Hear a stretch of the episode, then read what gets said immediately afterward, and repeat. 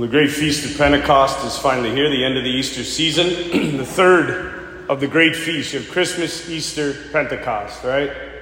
Father, Son, and Holy Spirit. One to honor each of the tr- persons of the Trinity. And on this great feast of Pentecost, I'm reminded, as I was praying about how sick I am of superhero movies. That's kind of what came to me. I'm, I'm just getting really, really sick of them. And by the way, I went, I think, to one of the best movies I've seen in a very long time. and I don't go to a lot of movies. But the movie Nefarious, it's at the Grand Theater. It's still there. It'll be there tonight and then tomorrow and it's gone. If you have time to go to it, go. It is one of the finest movies I've ever seen. Not only in its writing and acting, its dialogue, it is the most accurate, theologically accurate thing I've ever seen on the big screen. And now I, I, know it's about demonic possession, but it's not that scary. It's a little scary, but it's not that scary. And the reason it's not that scary is because it portrays evil as it truly is. It's not he- heads spinning around and green vomit and eyes rolling back and contorted bodies. That's part of it.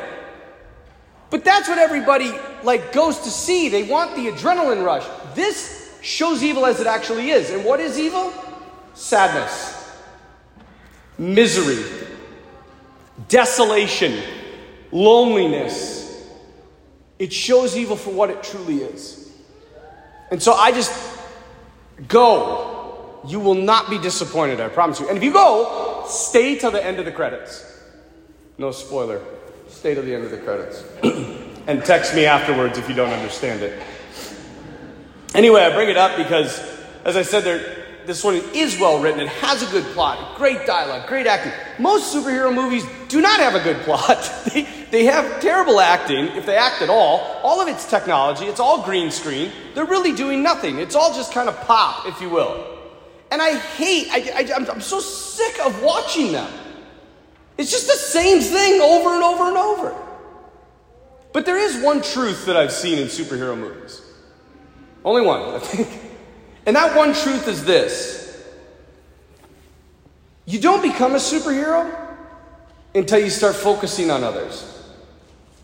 So long as they're focused on their, themselves, everybody's like, boo, you know, we want like the man of integrity, the man that goes out and, or the woman that does all these things for other people, that uses their gifts for other people to save the world. That's the only thing I like about them. Another reason I don't like them is because they're not real. I hate to tell you this, kids, but the Flash is not a real person. Superman is not a real person. Batman's not a real person. They're made up characters. Cool characters, you know, to be sure, but they're made up. But until they give their life away, they are not a superhero. And I think way too often, the reason I bring this up is because way too often, I think we see the Holy Spirit as like the bestower of superpowers. Like walking on water, levitation, mind reading, all these cherubims, gifts for the Holy Spirit that He gives to people are almost like superpowers. But here's what we miss we miss that it's not the superpowers or the gifts of the Holy Spirit that makes someone great. What makes them great is who they are. And it is only because of who they are that they can receive the gifts of the Holy Spirit. It's not the powers, it's the person. I came up with that. It's not the power, it's the person. So, what do you need to be able to, receive these promised gifts of the Holy Spirit? I think there's two things. Are you available? Number one, to God's workings and how He wants to work in your life. Not the way you want Him to work, how He wants you to work. Are you available for that? And are you willing to step out into the deep? Are you willing to put yourself out there when you don't know what's going to happen? Those are the two things God needs to work in, in, the, in the spiritual life. A couple of weeks ago, I want to tell you this story because this was a true superhero. A couple of weeks ago, a, a friend of mine, they almost lost their daughter I think she was three years old, uh, to a drowning accident in their pool. So the parents had stepped away for a little bit. And what I'm going to tell you the people said and did, this is, this is true, this is accurate. I didn't make this stuff up. So they stepped away to, to walk out into the yard or something. I can't remember what it was. But the boy, I don't even know how he old, maybe he's seven. He's playing on the water slide with his friend. And he said, All of a sudden, I heard the Holy Spirit say to me, This little kid said this. I heard the Holy Spirit say to me, Look right. So he looks right and he sees his little sister face down. and he said he jumped, he dove into the pool. She was in the deep end. He couldn't, he couldn't carry her. So the, the, the genius of this little boy, he held his breath, went underneath, held her up, and walked on the pool floor holding her to the, sh- getting her to the shallow end, then pulled her, put her out onto the edge of the pool, then ran and got the parents and the friend. The friend, who was the fastest of them all, got there in time. He didn't know CPR. And all he said is, he's like, God, help me save this kid. And just started doing chest, chest compressions. Totally revived this little girl. The EMTs got there too, way too late. They said if, if, if you would, she was seconds like seconds from brain damage or death. And he said during the chest compressions, he's like, I was going to do mouth to mouth, but then something inside of me said, don't do that. He didn't do it. I read later that mouth to mouth is actually the most efficient way to do CPR on a drowning victim. so God wins because you got people that are willing and available. It was great. So last week, we celebrated a wedding of the oldest daughter. So instead of a funeral of the youngest daughter, we celebrated the wedding of the oldest daughter. And I was at the bar, go figure. but I was I was standing there and the little boy standing next to me. And the guy who did the CPR comes walking up and I'm like, I'm like, hey man, we need to get you a cape. I'm like, you're a hero. And he's like, I'm not a hero. That guy, he's the hero. And I looked out at the little boy and I'm like, you a hero? He's like, Yeah. I love it. Little kids are just so innocent. Of course I'm a hero. Are you kidding me? I saved my sister's life. Fabulous. But these two were willing and, and available. And when God gets that, He can do a lot. He can do stuff that's beyond you, way beyond you. But way too often, people are not willing, they're not available. Right? We have they don't put their gifts at the service of others. They don't put themselves out there. They put their, their gifts at the service of themselves. They don't have time for the spiritual life. They got time for all their own pursuits. And I get it. We're busy. We're all Americans, but we need to get our priorities straight. I hate when people tell me, like, Father, some people like, Father, we love your homilies. We look forward to them every week. And that's great. Thank you. But why? Why do you look forward to them? Because they're entertaining? I'm here to entertain you for an hour that you don't want to be here for? At least you get some good preaching? Or are they here and because you're hearing them, you're becoming a better Christian? You're giving of yourself more. Because that's what this feast is about to love more, to give more, to sacrifice more. Or do you just listen, you're entertained, and you walk out and go back to your life Come back next Sunday. Because if, if, that's, if that's what's happening, you're in the wrong place. It's not helping you at all. And I'm noticing more and more and more that people come to the church just to take. Less and less and less are giving. And I'm not talking just about money, I'm talking about everything. I think it was two years ago I preached on the 6%. You remember that homily? 6% of a parish in the Catholic Church does all the work donates all the money, volunteers all the time. 6%. Imagine if we had 10% what we could do as a parish. Just 10, 4 more percent.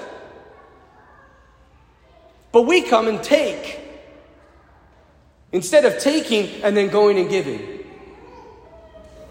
You know all the stuff we did for uh, Lent? You know, we did the catechism class, we had the parish mission, we had Bible studies for the women, we had men's group for the men. That was not for you just to come and take. That was for you to come and be formed into a Christian disciple, a dynamic Catholic. And I know that's incremental. I know that happens little by little by little. And this is not a condemnation, this is an encouragement.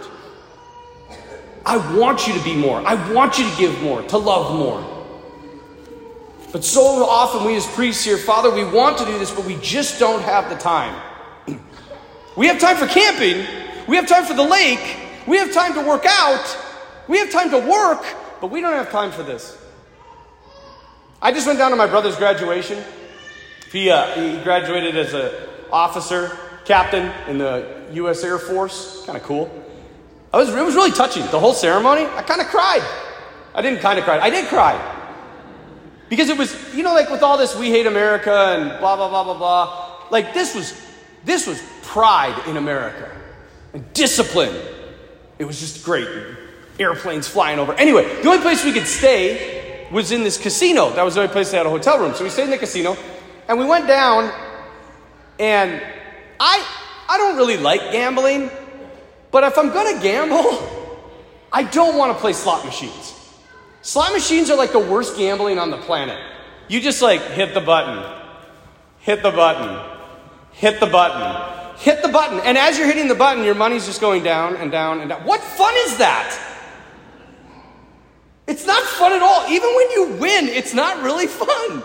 And as I looked around, I looked around, you guys. It was a Thursday night, massive casino,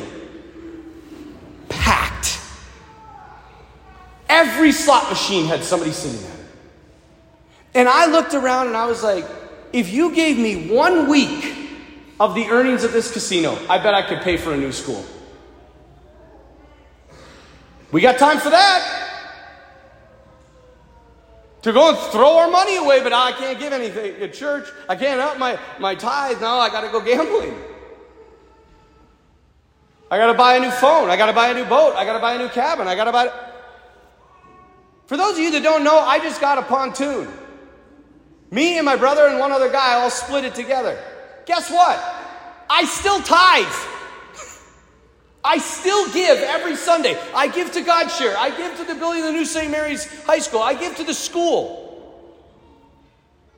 You can have good, nice things. Now my pontoon's kind of a, it's old, but it still floats. It's got a great stereo.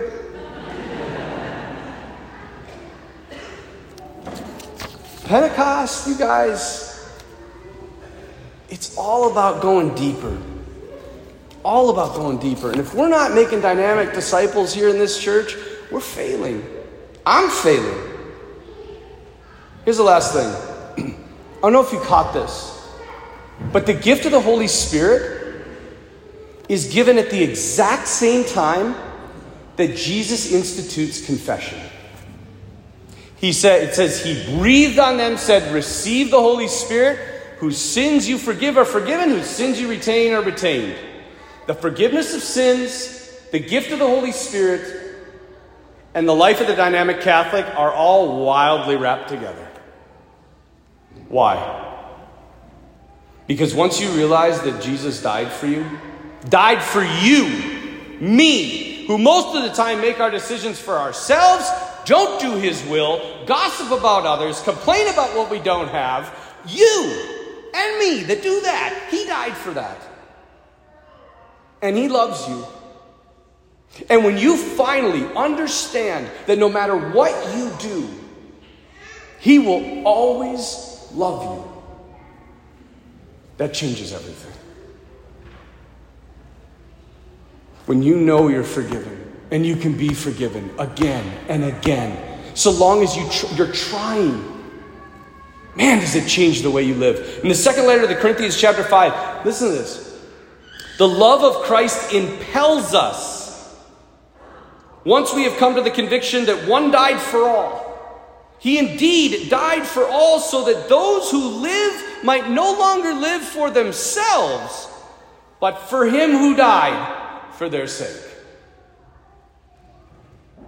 No longer live for themselves, but for him who died for them.